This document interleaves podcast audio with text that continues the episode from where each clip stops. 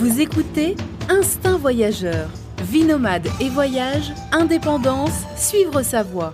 Avec Fabrice Dubesset, plusieurs fois par mois, des conseils, réflexions et interviews pour booster votre vie et oser le monde. Tout de suite, un nouvel épisode avec Fabrice. Bonjour à tous, bienvenue pour ce nouvel épisode euh, du podcast Instinct Voyageur. Alors aujourd'hui, dans cet épisode, on va parler de digital nomade, de digital nomadisme avec Lucie. Bonjour Lucie. Bonjour, bonjour Fabrice, bonjour à tous. Alors Lucie, elle nous, euh, elle est en direct là de Cracovie en Pologne. Et euh, c'est une, bah, voilà, tu es digital nomade depuis quelques années. On va revenir un peu sur ton parcours. Euh, alors tu es euh, donc digital nomade. Alors comment je pourrais te justement, on en parlait justement, comment je pourrais te présenter? Tu, euh, tu es formatrice, c'est ça? Tu vends des, des, formations en ligne et tu es également freelance, c'est ça?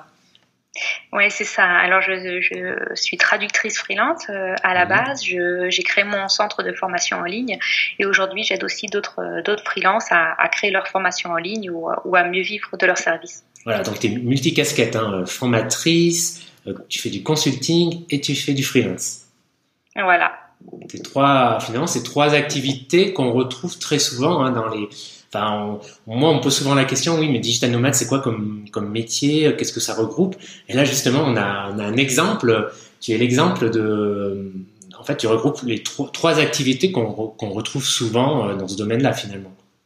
Oui, oui, parce qu'en fait, ce sont des activités qui se, qui se complètent bien. Et puis après, c'est aussi une, une, évolution, je pense, dans, dans, dans ta carrière. Une chose t'amène à une autre et, euh, et ton activité évolue et, et voilà. Mmh. Alors, Lucie, on va revenir un peu euh, en arrière. Euh, ça fait longtemps, hein, tu me disais que tu es parti de France et tu as commencé par, si j'ai bien suivi, par vivre en Espagne en faisant un Erasmus, c'est ça? Oui, c'est ça. Je, je, suis partie euh, en Erasmus, donc c'était en 2006. Mmh. Et puis euh, après un an, j'avais d'Erasmus, j'avais décidé de rester en Espagne, de chercher un travail, si possible, dans mon domaine, pour revenir plus tard en, en France faire faire un master. Et en fait, euh, je ne suis jamais rentrée. Et euh, j'ai commencé, j'ai trouvé un travail en cabinet d'avocat, et parce que j'avais fait des études de droit. Et après, euh, une chose, voilà, une chose conduit à une autre, et j'ai travaillé quatre ans en cabinet d'avocat en, en, Espagne. D'accord. Tu étais où à, Barcelone? Alors j'étais euh, à Salamanque pendant trois ans. Ah, c'est là où j'ai fait mon Erasmus. Ouais, c'est une très très jolie ville, très connue justement pour pour les Erasmus. Très étudiante très étudiante, et c'est là où j'ai trouvé dans un petit cabinet d'avocat mon premier poste. Euh, j'ai été euh, licenciée en pleine crise et, euh, et en fait j'ai eu ma première un peu euh, expérience comme ça de bouger pour quelques mois bah, après mmh. mon licenciement, c'était en 2009. on est parti avec avec mon copain qui travaillait lui déjà en ligne, on est parti à Nice. Moi j'ai travaillé comme serveuse sur la côte pendant l'été, mmh. mais lui il travaillait déjà à distance et on est revenu après s'installer à Barcelone. J'ai repris des études et puis après j'ai retrouvé un travail. Bah, merci, la, fait, merci la crise quoi. Voilà, mais en fait, ça a été un peu une première expérience parce qu'on est parti trois mois. Euh, lui travaillait euh, du salon de, avec son ordinateur, moi je travaillais euh, dans un café. Et puis c'était un peu une première expérience. On s'est dit euh, quelques années plus tard, on s'est dit, bah en fait, on pourrait peut-être faire ça à plein temps. Euh, moi, pas à, à, travailler en tant que serveuse, mais mais finalement, ça marche. Quoi. On peut partir quelques mois, trouver un logement, faire une petite vie sur place et puis bouger après sans que, enfin, c'est possible, quoi. Mmh.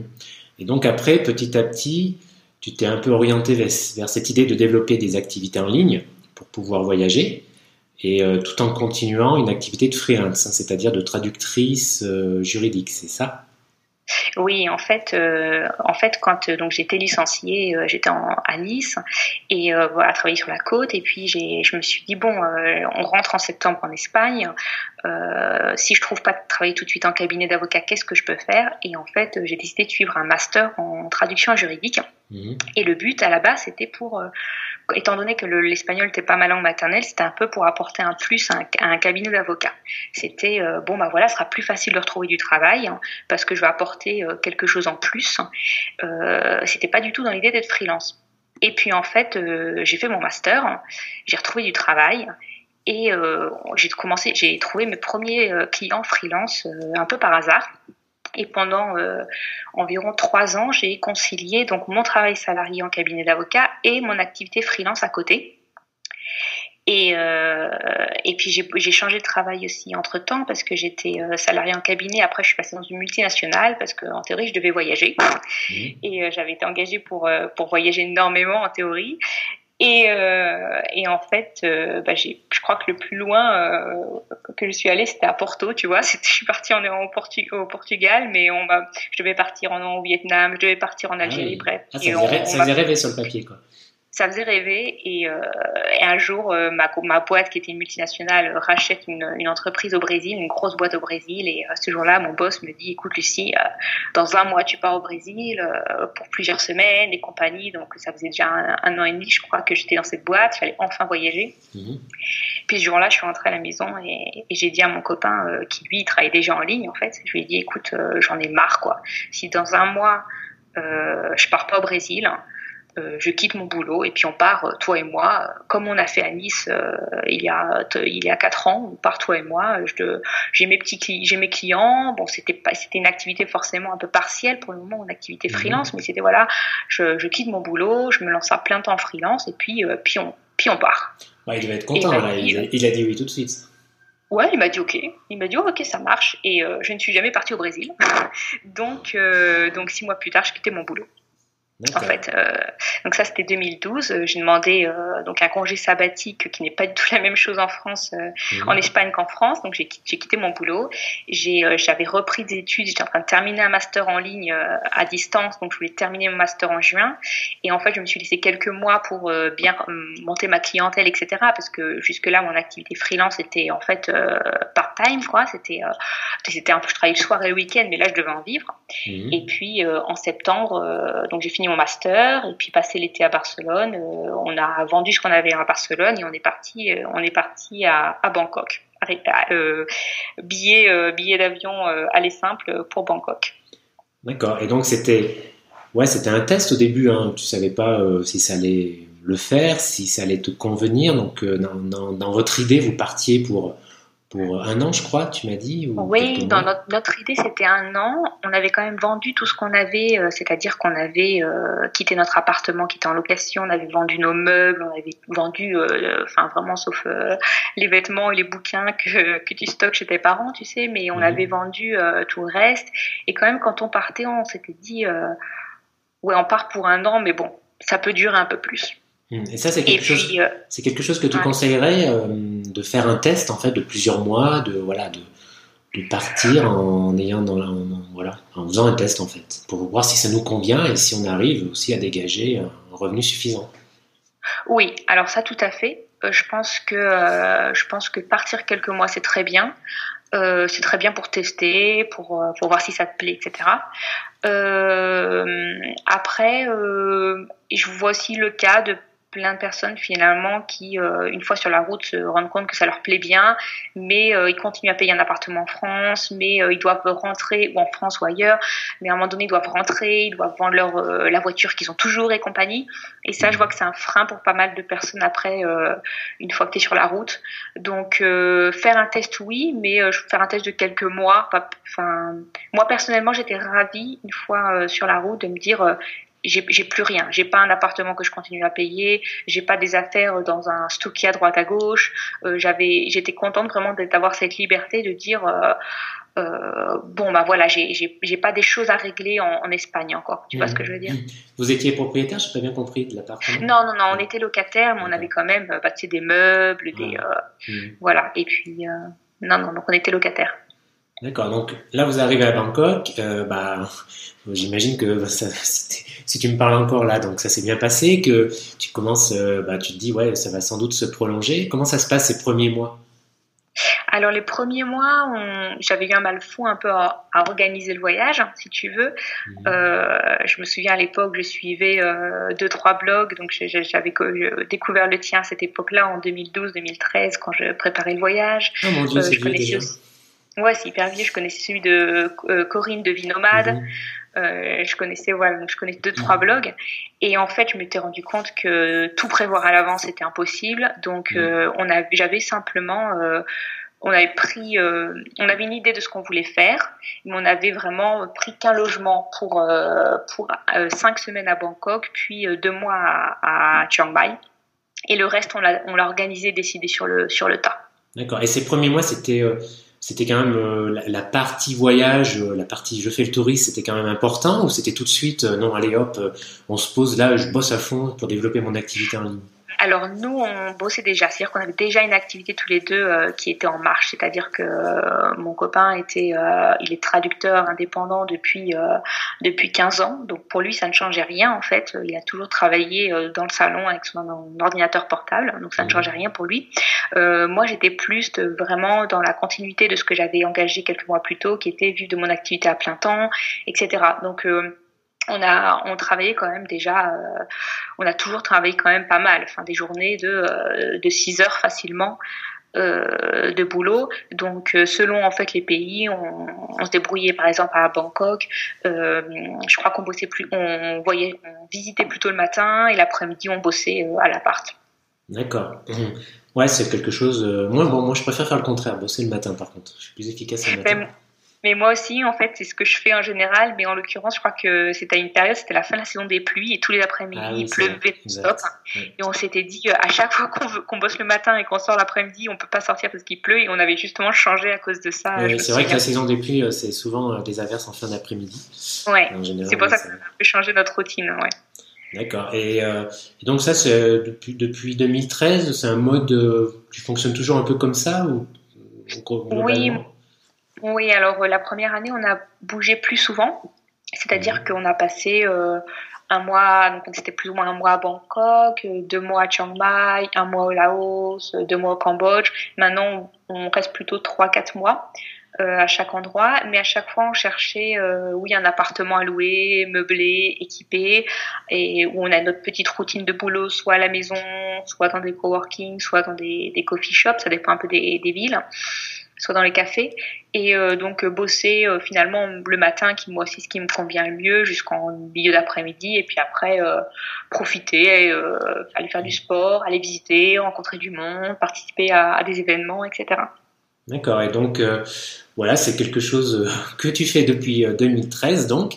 Et bah, tu me disais que qu'il y a deux, il y a vous avez deux spots voilà deux, deux bases en fait dans l'année. C'est Chiang Mai et Bali en Indonésie et vous essayez comme ça de, revenir, enfin de passer du temps dans ces deux villes chaque année et euh, également euh, vous allez dans d'autres pays, voilà, euh, en mode plus découverte. Hein. c'est ça, je, résume bien un petit peu. Ouais, tu, tu résumes très bien, c'est exactement ça. En fait, la première année, on est vraiment tombé amoureux de, de, Chiang Mai et, et de Bali. Mhm. Euh, Bali qui a bien changé euh, depuis parce qu'on était parti la première année à Canggu et en 2013 il n'y avait rien à Canggu et aujourd'hui c'est hyper à la mode donc ça a bien changé aussi mais euh, en fait c'est deux endroits qu'on a beaucoup aimé où on a aussi fait un groupe de copains etc. Donc, euh, on aime beaucoup euh, passer quelques mois par an, euh, surtout l'hiver à Chiang Mai, passer l'été un peu à Bali. bon, là, cet été, c'est pas possible, mais tous les tous les ans, on essaie quand même de revenir à ces deux points, un peu deux points d'ancrage qu'on a, et de concilier, de découvrir à chaque fois aussi de nouvelles destinations. Donc, euh, donc on a eu l'occasion d'aller au Vietnam, d'aller euh, d'aller au Cambodge et, maintenant depuis enfin depuis trois ans, on passe un peu de temps d'Europe centrale euh, l'été. Mmh. Ouais, et puis vous essayez de revenir toi en France et lui en Espagne l'été, enfin dans vos familles à peu près. En général, c'est l'été ou oui, en fait, euh, c'est un peu le, le, problème, on va dire, c'est que comme euh, on est tous les deux donc de, de, de, pays différents, on a tous les deux bah, notre famille et nos amis euh, chacun dans, dans, notre pays, même si moi aussi j'ai des, des, amis et, des clients en Espagne, etc. du coup, quand on rentre en Europe, quand on est passé toute l'année en Asie et qu'on ne rentrait qu'une fois en Europe, finalement, on pouvait voir notre famille qu'une seule fois. Et depuis trois ans, ce qu'on fait, c'est qu'on essaie de rentrer au printemps, on rentre dans notre famille, on voit notre famille, on part euh, quelque part en Europe euh, centrale, on revient voir notre famille avant de repartir en Asie. Et mine de rien, tu vois, ça permet de voir ta famille, de voir tes frères et mmh. sœurs qui commencent à avoir des enfants, etc. Euh, de les voir en fait deux fois par an. Mmh. deux fois par an à quelques mois d'écart et, et, comme en plus il essaie d'aller en France et moi j'essaie d'aller en Espagne en fait ça, c'est pour ça aussi qu'on essaie de revenir un, peu en Europe maintenant l'été c'est pour pouvoir voir la famille un peu plus un peu plus souvent ouais, c'est clair ouais tout cas, Chiang Mai, euh, je connais. La dernière fois que j'y suis allé, c'était en 2009, donc ça commence à, à remonter. Ah et ça, je pense, ça a, pas, ça a dû pas mal changer quand même depuis parce que c'est devenu vraiment un hub pour digital nomade. Hein. S'il y en a un en Asie, c'est enfin il y en a plusieurs, mais Chiang Mai, je pense que c'est pas mal. Et c'est vrai que j'aimerais bien revenir pour voir euh, comment c'est parce que ça va être gavé de déjà d'espaces de coworking, j'imagine. Ça doit être, enfin, je sais pas, c'est comment l'ambiance, parce que c'est quand même pas une, c'est quand même une petite ville finalement, si je me rappelle bien. Oui, mais alors depuis 2009, alors moi je l'ai connu en 2013, donc je pense que ça avait déjà changé, mais c'est vrai que depuis 2009, enfin je pense que ça a énormément, énormément changé par rapport à ce que tu as connu. Mm. Euh, c'est une petite ville. Euh, moi, ce que j'aime beaucoup, c'est que je pense que tu peux vraiment avoir une vraie vie sociale avec des gens de partout. Euh, parce qu'il y, y, a des, mais c'est même trop en fait, enfin, dans le sens où tu as des événements tout le temps en fait. Tu tous les jours, tu peux voir du monde, tu peux aller à un événement, etc. Donc euh, il y a tellement, c'est une vie. Enfin moi là-bas, c'est là où j'ai le plus de vie sociale, on va dire, mhm. euh, de digital nomade, mais aussi de d'amis taille au final que tu que, que tu te fais, etc. Mais euh, c'est vrai que il y a beaucoup d'événements, il y en a pour tous les goûts. Enfin entre les événements pour ceux qui veulent développer leur site WordPress, les événements Bitcoin, les événements échange de langue. Enfin il y a tout ce que tu veux. Donc c'est vraiment c'est vraiment bien. Et puis, euh, puis moi j'aime beaucoup euh, la montagne et j'aime beaucoup la moto. Et euh, c'est devenu un petit rituel. Tous les ans, on prend notre moto entre Noël et Nouvel An et on fait un millier de kilomètres dans la montagne. Et donc, donc voilà, tous les hivers, on fait notre petit road trip en moto et je commence à bien connaître le, le nord de la Thaïlande. voilà. C'est une des parties les plus sympas du pays, le nord de la Thaïlande. Ouais, c'est magnifique. Avec, je sais plus le nom, il y a Chiang Mai, Chiang Rai. Shanghai, euh, il y a Mayong-son, enfin il y a tellement d'endroits et, euh, et euh, tous les ans on fait une nouvelle balade en moto et tous les ans on se dit mais c'est pas possible, on découvre encore, encore des coins magnifiques et c'est vraiment ça que j'aime en fait dans à Chiang Mai, c'est toute la nature qu'il y a autour, c'est tous les événements aussi que tu as, toute cette vie un peu d'entrepreneur et de digital nomade, mais il y a mhm. plus que ça, il y a, il y a toute la région en fait qui est magnifique mhm. et tu prends, nous on a tout un groupe avec lesquels on fait pas mal de motos l'hiver, c'est prendre le euh, le, le, dimanche, on fait des balades en moto euh, juste pour aller faire des, des kilomètres dans la montagne, en fait. Mmh. Euh, donc, donc ça, c'est il y a toute cette vie-là, en fait, qu'on a à Chiang Mai et qui, qui nous plaît énormément, et c'est pour ça qu'on y revient hein, tous les ans. Tu, préfères Chiang Mai à Bali? Parce que Bali c'est plus touristique, c'est plus, c'est pas tout à fait la même ambiance, peut-être? C'est pas la même ambiance, en fait. non, en effet, c'est pas la même ambiance. Il y a des choses que j'aime des, des, deux côtés. En fait, c'est différent à, à Chiang Mai, par exemple, t'as pas la mer. Et donc euh, ça, c'est si t'aimes la mer, c'est quelque chose qui va te manquer.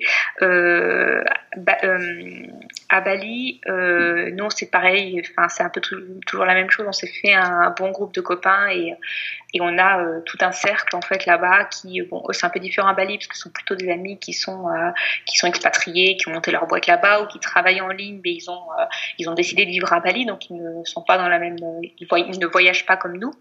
Mhm. Mais on les retrouve à chaque fois qu'on retourne à Bali.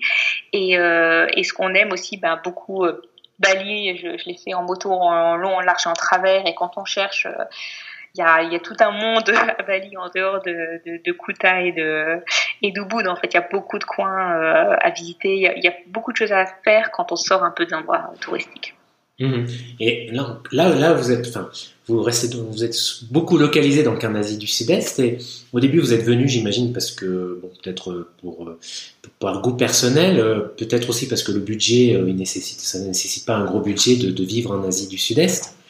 Euh, je sais pas, par exemple, l'Amérique latine. Quand c'est que je vous vois en Colombie ou en Amérique latine? Mais alors ça, c'est marrant, tu vois, quand euh, je te disais juste avant que les jours où j'ai dit à mon copain, j'en ai marre, on part. Si je ne pars pas au Brésil, on part. Et je, lui ai dit, euh, bon, euh, j'ai envie de quelque chose de différent, Amérique latine ou, Asie. Et en fait, c'est bon, même si l'Espagne et l'Amérique latine c'est très très différent. comme on parle espagnol tous les jours à la maison, comme on baigne dans le dans une ambiance espagnole. C'est vrai que pour nous, l'Amérique latine, ça ne faisait pas aussi exotique en fait. Hein. Et euh, directement, ça a été ça. Je, enfin, je me souviens très bien de la conversation. Euh, mon copain qui me dit, euh, bah, entre les deux, l'Asie pour moi, c'est, ça va être un changement plus radical. et en fait, comme on est tombe amoureux de l'Asie, on a beaucoup de mal à en partir. Mmh. C'est un peu le problème, on a beaucoup de mal à en partir. Donc, euh, donc à chaque fois, on se dit, euh, tous les ans, euh, nos, amis nous disent, nous posent la même question, et on leur dit, le jour où on en aura marre, on ira en Amérique latine. Mais à chaque fois, en fait, comme on, comme on veut retourner à Chiang Mai, comme on veut retourner à Bali, et comme on veut aussi rentrer en, Europe voir la famille, on n'arrive toujours pas à, à, mmh. caser dans notre emploi du temps aller faire un petit tour en Amérique latine. Donc on ira à un moment donné, mais tous les ans, on se dit l'année prochaine. Mmh. Moi, je comprends. Et puis, en plus, vous êtes si en plus vous êtes fait un cercle, un petit cercle de digital nomades que vous revoyez chaque année, ce qui est sympa. Hein. Et d'ailleurs, du coup, euh, toi, le problème, parce que c'est quand même souvent le problème ou l'inconvénient majeur du digital nomade, c'est un peu la solitude, tu vois. Et du coup, ça, tu l'as pas trop ressenti, tu le ressens pas trop? Non, euh, pas du tout, parce que vraiment, il y a des copains qu'on retrouve. Mmh.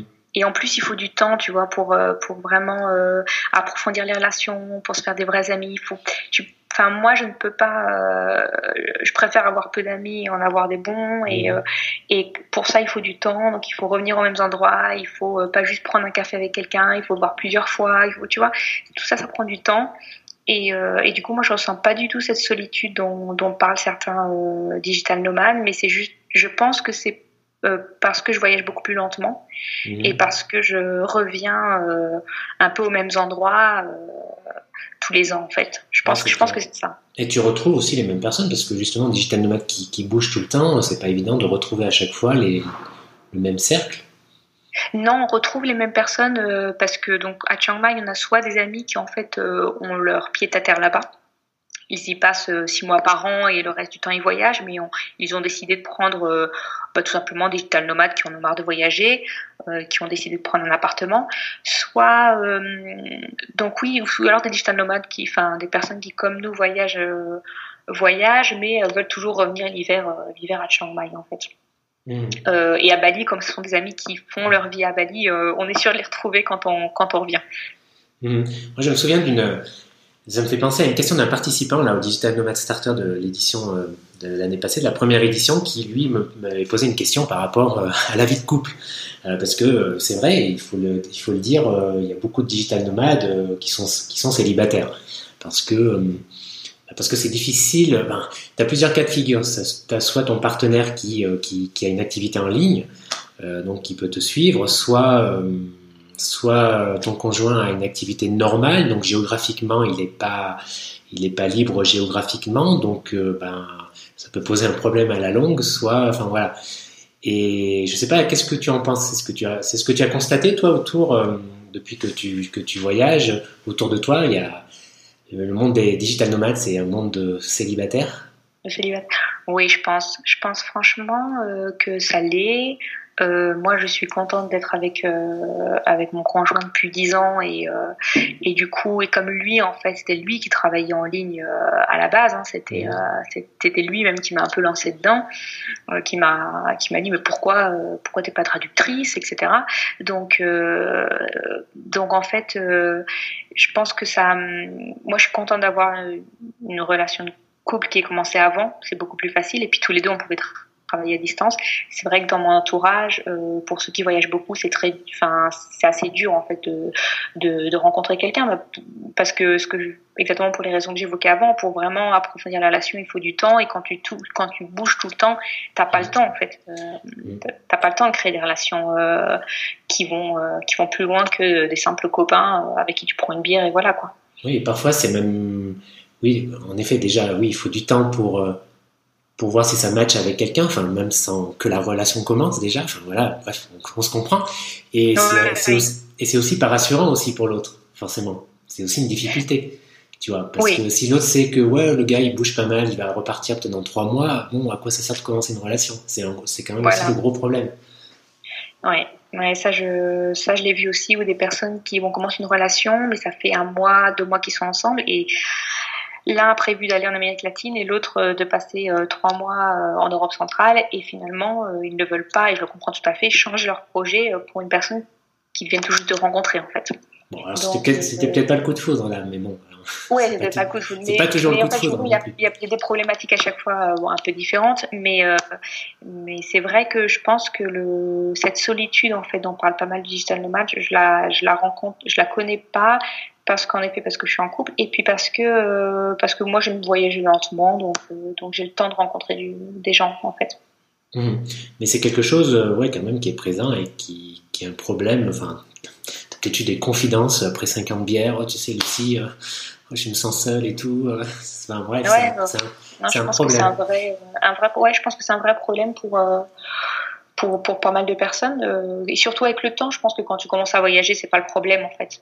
C'est euh, c'est un problème que tu ressens une fois que ça, quand ça fait quelques semaines, quelques mois, etc. que tu voyages et que c'est un problème qui qui que qui va survenir en fait. Tu, je pense qu'il y a même plein de personnes qui ne s'y attendent pas en fait, qui n'anticipent pas ce problème. Oui, c'est vrai, oui, oui, c'est clair au début, euh, oui, parce que puis là c'est pas que. T'es content de voyager, t'es content d'être libre, t'es content de. Hmm. Puis c'est pas que la question du conjoint, c'est aussi euh, moi ce que j'appelle ta communauté qui peut te manquer. Tu vois, ta communauté, c'est tes amis, euh, rester au pays, euh, etc. Des amis, euh, des amis de longue date, de 20 ou 30 ans. Alors bon, toi c'est peut-être un peu différent parce que tu es parti très tôt de France, donc tes amis, j'imagine ton cercle d'amis c'est surtout en Espagne. Oui, mais pareil, comme j'ai pas mal voyagé, comme, comme en Espagne, après j'ai aussi déménagé, donc j'ai quand même un cercle qui a euh, très souvent changé en fait. Donc, euh, donc c'était pas vraiment un problème pour moi d'avoir un cercle qui change. Je pense que j'ai des amis presque plus stables aujourd'hui quand je, depuis que je voyage. Mhm. Sur quelques amis de mes études à Paris, mais finalement en Espagne, comme j'ai, comme euh, j'étais pas mal aussi avec des, des, personnes qui ont, qui sont rentrées dans leur pays à un moment donné, etc. Euh, c'était, oui, non, non, j'ai, je crois que j'ai plus d'amis en France ou des amis aujourd'hui en Asie en fait.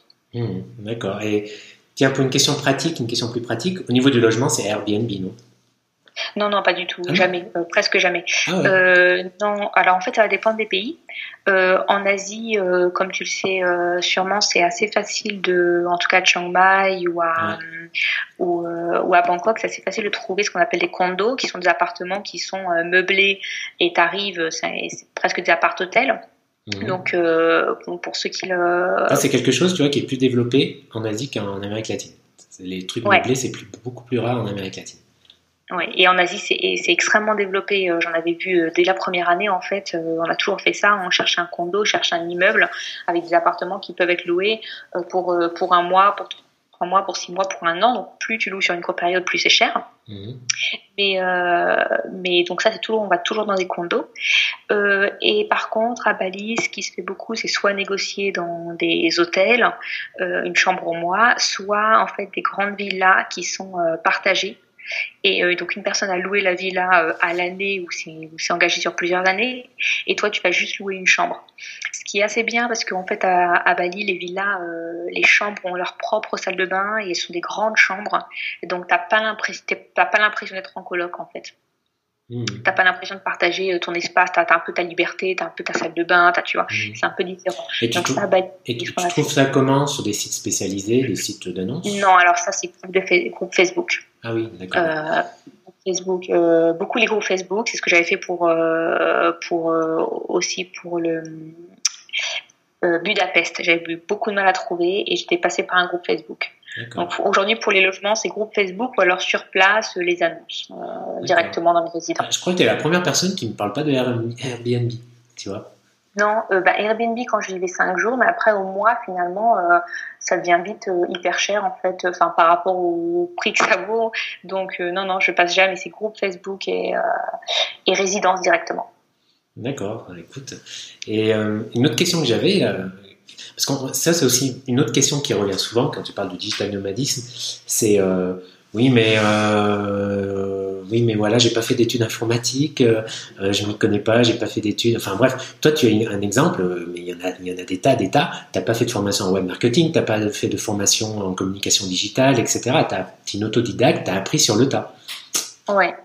Oui, alors en fait, parce que je, je pense que le problème, c'est que les gens comprennent que digital, digital nomade, c'est un métier. Enfin, ils comprennent que soit c'est un métier, Mhm. Soit c'est un statut juridique, comme tu, comme tu peux dire, tu es auto-entrepreneur. Ah, tu crois, ah, euh, ah, J'ai l'impression que c'est un peu la confusion qu'il y a. euh, comme dire, de toute façon, je suis auto-entrepreneur, euh, qui veut rien dire. Ce qui, ce qui, compte, c'est ton activité, c'est pas la forme que tu vas. Ce que je veux dire, si tu es développeur, ça m'est égal que tu aies constitué ton, ton ACRL ou que tu sois auto-entrepreneur, que tu es un développeur. C'est comme ça, je sais que tu vas pouvoir m'aider si je veux développer une application ou quoi que ce soit. Donc, déjà, ce qui est important, c'est le, le, le métier, c'est l'activité que tu vas exercer. Euh, après, digital nomade, c'est euh, en fait un style de vie qui est possible parce que ton activité est en ligne, mais euh, mais c'est mais c'est pas pas un métier en soi en fait. Euh, et c'est ça je pense que la confusion vient là pour beaucoup de personnes c'est euh, et en fait à partir du moment où tu peux travailler en ligne, donc c'est forcément euh, lié au web, mais tu vas rencontrer aussi des gens qui ont euh, leur boutique euh, et leur e-commerce en ligne de produits qu'ils vont qu'ils vont acheter. Bon, alors je, je, même sans parler de dropshipping, etc., mhm. mais je, de, de, personnes qui peuvent acheter des de l'artisanat en, en, Thaïlande et la vendre sur leur site internet et ils vont tout gérer à distance. Oui, voilà, c'est et, et une autre chose, c'est que tu as, as, plein d'activités où tu n'as pas besoin d'un comment dire d'un niveau qui ne nécessite pas un niveau technique euh, internet ou euh, tout ce que tu veux très poussé en fait. Euh, tu vois, si tu es freelance rédactrice, freelance, bon, t'as pas besoin d'apprendre beaucoup, enfin, comment dire, au niveau de, des connaissances internet, au niveau de, ça va pas finalement très loin en fait, c'est complètement accessible en fait. C'est complètement accessible et ce que je trouve d'ailleurs moi assez merveilleux du monde dans lequel on vit aujourd'hui, c'est que tu vois, il y, a, il y a, je sais pas, il y a 15 ans, si tu voulais avoir un système de paiement sur ton site, tu devais euh, contacter des développeurs qui allaient te demander 10-15 000 euros, ils allaient mettre 3 mois à te monter ton système de paiement en ligne.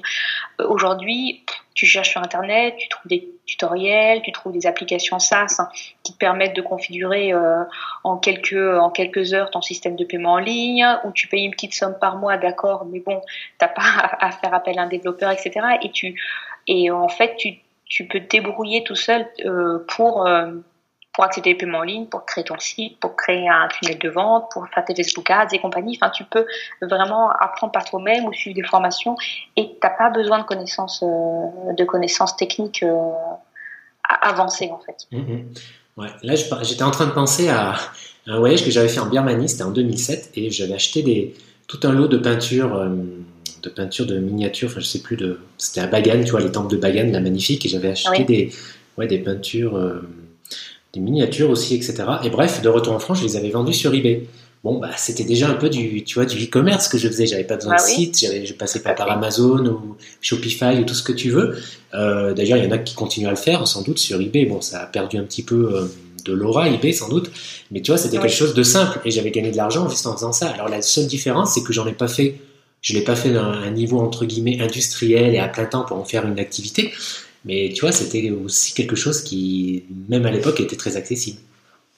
Oui, oui, oui. Et c'est ça, en fait, il y a plein, de choses qu'on veut faire, l'e-commerce, mais plein de professions. Euh, à partir du moment où, tu travailles avec juste un ordinateur, tu peux euh, travailler euh, à distance. c'est vraiment pas un souci. Si, je pense qu'on se met beaucoup de barrières, en fait, mentales, en se disant, ah non mais ça va pas possible, mes clients ne vont pas vouloir.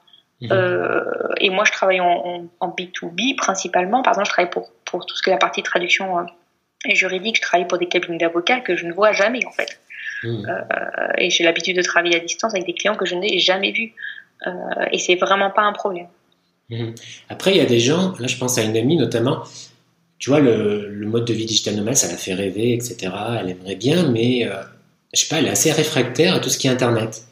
Enfin, c'est pas qu'elle est, bien sûr, elle aime aller sur les réseaux sociaux, etc. Mais le fait d'avoir une, sans doute, je pense, une activité qui est la, un petit peu, euh, comment dire, où le, côté social est beaucoup moins présent, beaucoup, l'interaction sociale est beaucoup moins développée, euh, où euh, c'est quelque chose de, parfois un peu d'abstrait. Je sais pas, ça la bloque en fait. Enfin, elle, elle, je sais pas si tu, tu as rencontré des gens un peu comme ça, si tu vois si, je vois tout à fait, ouais, parce que je pense à certaines personnes, euh, quand tu, quand tu évoques ça, ça me fait penser à certaines personnes. Euh... Toi, c'est peut-être des personnes qui ont un profil plus.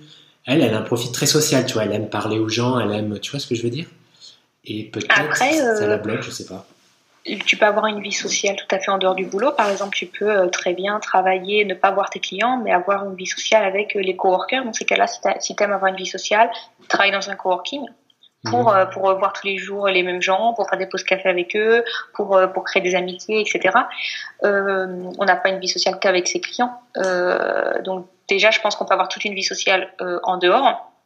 Euh, en dehors du travail et même dans le contexte du travail, tout simplement, travailler dans un coworking. Puis après, quand on a une activité en ligne, on est amené à travailler beaucoup de gens, d'accord à distance, mais pour, mon, pour moi, enfin je sais pas, ça ne, ça ne retire rien au lien social qu'on peut créer, euh, euh, même à distance, avec, euh, avec ton webmaster, avec la personne qui va t'accompagner pour faire refaire le design de ton site, avec euh, c'est des, des contacts qui sont enrichissants, même s'ils sont, euh, même s'ils sont à distance. Et après, de ce que je fais personnellement de plus en plus, et quand je reviens en Europe, mais c'est vraiment par plaisir et pas parce que c'est une obligation. J'essaie de rencontrer mes clients, j'essaie de rencontrer les mmh. personnes qui sont inscrites à ma newsletter, etc. Ça, c'est des choses que j'ai euh, que j'ai faites parce que j'en avais envie justement. Je reviens très peu en Europe et j'essaie du coup, euh, enfin très peu en France, en Espagne, et du coup j'essaie d'organiser des événements pour euh, pour justement voir les gens, etc. Mmh, Ça, c'est quelque chose que j'essaie de faire récemment parce que j'en avais envie. parce que j'en avais envie. Mais donc, c'est pas compatible. Je pense qu'il y a juste un, un, juste milieu à trouver, en fait. Oui, après, c'est peut-être simplement aussi un espèce de prétexte euh, par peur de se lancer aussi. Enfin, on trouve, euh, ça peut être aussi ça, quoi. Tout à fait, oui. Mais euh, alors en ce moment, tu, comment tu vois les choses dans les années à venir, Lucie? Tu, bon, bien sûr, tu vas, j'imagine, ouais, tu vas continuer à développer tes activités en ligne, mais plus par rapport à ton mode de vie, es plus, tu penses que tu vas plus aller vers te poser, continuer à un peu ce, cet équilibre-là que tu as trouvé entre Chiang Mai, Bali, etc. Comment tu vois un peu les choses d'ici 5 ans, disons? Alors, d'ici 5 ans, ça fait, je pense, un peu trop loin, mais euh, ça fait environ 2 ans qu'on parle parfois d'avoir un appartement loué à l'année. Mhm. Euh, pour euh, pour juste arrêter de, de, balader toujours une valise, enfin avoir tu sais un petit pied à terre, un mhm. appartement que tu as envie de décorer un peu comme euh, que tu as envie de décorer, que tu as envie de laisser des choses sur place, un espèce de chez toi, oui. Et et donc, je, ça fait que deux ans qu'on en parle, mais pour le moment, c'est pas devenu vraiment une priorité. Donc, tu vois, même là pour cette année à Chiang Mai, on, on repart, on va sûrement prendre un appartement pour quatre mois. Euh, je pense que c'est un peu une question de coup de cœur aussi. Euh, si à un moment donné on trouve une maison particulière ou un appartement qui vraiment nous plaît, euh, je pense que dans ce cas-là, on se dira peut-être tiens, bah, pourquoi on le prend pas un an parce que cet endroit il est génial. Quoi. Je pense qu'il y a un petit peu de ça aussi qui va qui, qui, jouera. Donc à un moment donné, avoir un pied à terre pour et rester à un endroit 4, 5 mois, 6 mois, pourquoi pas. Je, je le vois un peu comme ça. Euh, je le vois un peu comme ça. Euh, pas, mais je pense que mon pied à terre sera, sera en Asie. Je pense que, désolé pour mes parents et pour ma famille, mais, mais, je pense que ce sera en Asie. Et l'option, euh, je sais pas, acheter un, chez toi, acheter un chez vous en Europe, par exemple, dans un pays du sud de l'Europe ou même en Asie, non. C'est exclu pour l'instant, c'est quand même quelque chose.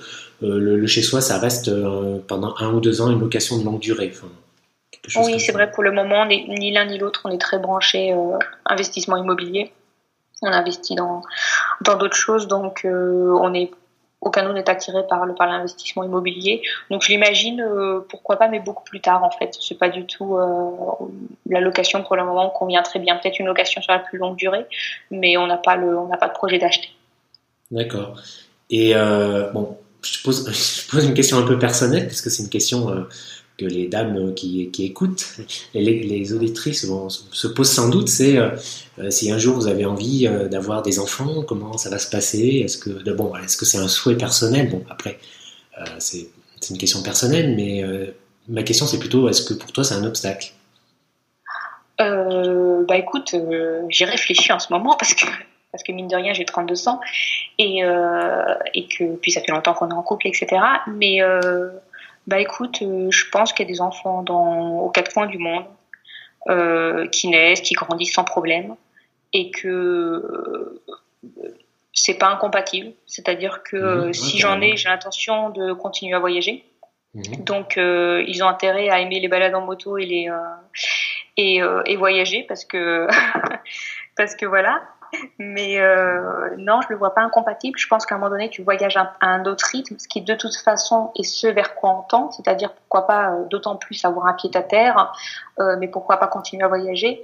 Euh, Aujourd'hui, pour moi, euh, j'ai eu l'occasion d'en parler il y a pas longtemps avec euh, avec une, je crois qu'elle était autrichienne, une autrichienne que j'ai rencontrée en Thaïlande, et elle, elle avait en fait une amie euh, donc elle passait une grande partie de l'année euh, en Autriche et l'autre partie de l'année à voyager. Et elle avait une amie qui voyageait avec elle euh, quand elle voyageait, enfin qui était toute l'année, enfin une partie de l'année en Autriche et le reste de l'année, elle voyageait avec elle. Et pour moi, c'est plus, je l'envisage. Je ne veux pas arrêter de voyager.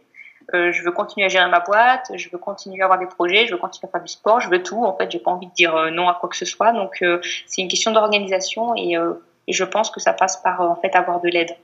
Mm. Pourquoi pas avoir une nanny Pourquoi pas avoir euh, un système de garde sur place Enfin, je me suis pas encore posé cette question-là, vraiment. Mais euh, je pense que c'est ça un peu la clé, c'est de, vraiment d'avoir de l'aide. Oui, c'est clair. Mais en tout cas, oui, bien sûr que c'est pas incompatible. Hein. Je, je, je connais. Tu en as, tu as rencontré sans doute aussi des familles qui voyagent avec un ou deux enfants euh, d'une façon même permanente. Je le connais.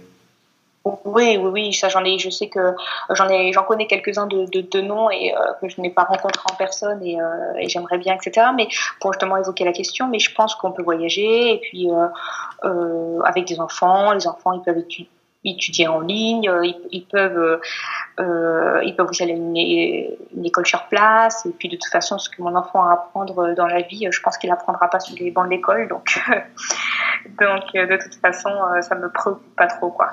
L'idée qu'ils soient scolarisés en France, tu vois, qu'ils suivent le système français que de toute façon moi j'ai quitté il y a bien des années.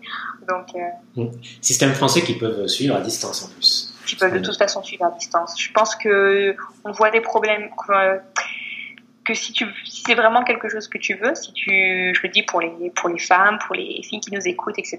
Si euh, à un moment donné c'est ce qu'elles veulent, elles veulent voyager mais elles veulent des enfants, euh, si c'est vraiment ce qu'elles veulent, elles, elles trouveront des solutions et pas des problèmes.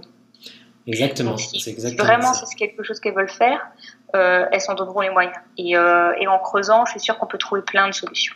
Mm. Il y a des garderies, mais aux quatre coins du monde, à Bali, il y a des écoles internationales, à Chiang Mai, il y en a, enfin, il y en a partout, quoi. Je, je, euh, je, je, vois pas le problème, en fait. Non, non, il y a souvent, je suis d'accord avec toi, hein, il, y a, il, y a, sans doute, c'est une façon de voir les choses, hein, si tu veux vraiment, tu trouves toujours des solutions. Et, euh, voilà. Bon, sur ces bons mots, euh, je, Lucie, euh, je crois qu'on a fait. Euh, je t'ai posé les questions que je voulais poser. Je crois qu'on a fait un peu le tour, un peu le tour de, du, du truc. à moins que tu veuilles peut-être dire un dernier mot ou, je sais pas quelque chose. je sais pas. J'ai envie de te laisser le dernier mot. Tiens. Est-ce que alors tu, oh, ça peut être un conseil, ça peut être, je sais pas. je te laisse le dernier mot. Le dernier mot, ça serait bah, justement ça, de, de pas trouver, euh, pas trouver des problèmes et trouver des solutions. Euh, c'est-à-dire qu'il n'y a pas de raison pour ne pas se lancer. Euh, il ne faut pas attendre d'avoir sa clientèle qui soit créée. Il ne faut pas attendre d'avoir trouvé la destination, la destination, destination de rêve. Il ne faut pas attendre quoi que ce soit. En fait, on fait, on fait sa route le voyage se crée au fur et à mesure qu'on voyage, comme une activité professionnelle, comme une relation. En fait, tout se crée sur le tas au fur et à mmh. mesure. Donc, ce qu'il faut, c'est faire le premier pas. Et, euh, et, voilà, il faut se lancer. Et puis après, euh, puis de toute façon, ça ne ressemble jamais à ce à quoi euh, ce qu'on avait euh, rêvé ou qu'on avait imaginé dans sa tête. Après, on se confronte à la réalité et on s'adapte. Et, euh, et c'est ça, en fait, il faut se lancer. Et puis sur le tas, vous rencontrez, vous ferez face à des problèmes que vous, que vous devrez résoudre. Et, et voilà. Exactement, il ne faut pas voir ça euh, comme une montagne, même si ça peut paraître comme une montagne et parfois salé, mais en fait, c'est pas le problème de se représenter, de se dire que c'est une montagne, c'est que la montagne, tu la gravis petit à petit, un pas après l'autre. Et euh, ça, c'est la même chose dans tous les domaines de la vie, quoi. Même si la montagne, euh, elle peut paraître une montagne, on arrive toujours au sommet, en fait, si on veut vraiment. Voilà, exactement. En tout cas, merci Lucie pour cette interview. Je te souhaite plein de bonnes choses, plein de, que tous tes projets, euh, voilà, euh, aillent comme tu veux, enfin plein de bonnes choses en tout cas. Et puis, bah, merci à toi. Bah, J'espère qu'on aura l'occasion de se croiser, qui sait, sur la route ou à Paris ou en France. Enfin bon, c'est un peu difficile de se capter, hein. de te capter, j'ai bien compris. Oui, non, mais pourquoi pas en septembre, quand tu organiseras du coup la deuxième édition de, de cet événement. Voilà, et euh, bah justement, là, je vais en parler, j'en parle juste maintenant, là, parce que tu, tu, tu, le mentionnes. Alors, le Digital Nomad Starter, ça, sera, ça aura, aura, lieu le samedi 15 septembre à Paris, toute la journée. Je vous mets le lien de l'événement sur Facebook, là je vous mets le lien dans la description de l'article, juste en dessous. Et alors pour ceux qui ne savent pas qu'est-ce que c'est en fait Digital Nomad Starter, alors c'est un mélange de conférences sur le mode de vie, voilà, sur sur le mode de vie euh, du digital nomade et c'est aussi des ateliers, c'est-à-dire que vous allez vous retrouver en groupe, voilà, brainstorming, etc. Euh, euh, sur, et en fait, alors à qui ça s'adresse? Ça s'adresse à tous ceux qui sont intéressés par ce mode de vie, ça s'adresse à tous ceux qui ont un projet déjà, qui ont lancé déjà un projet ou qui, qui, ont un projet en tête. Et le but, eh bien voilà, c'est de vous aider à développer ce projet, à vous lancer, etc.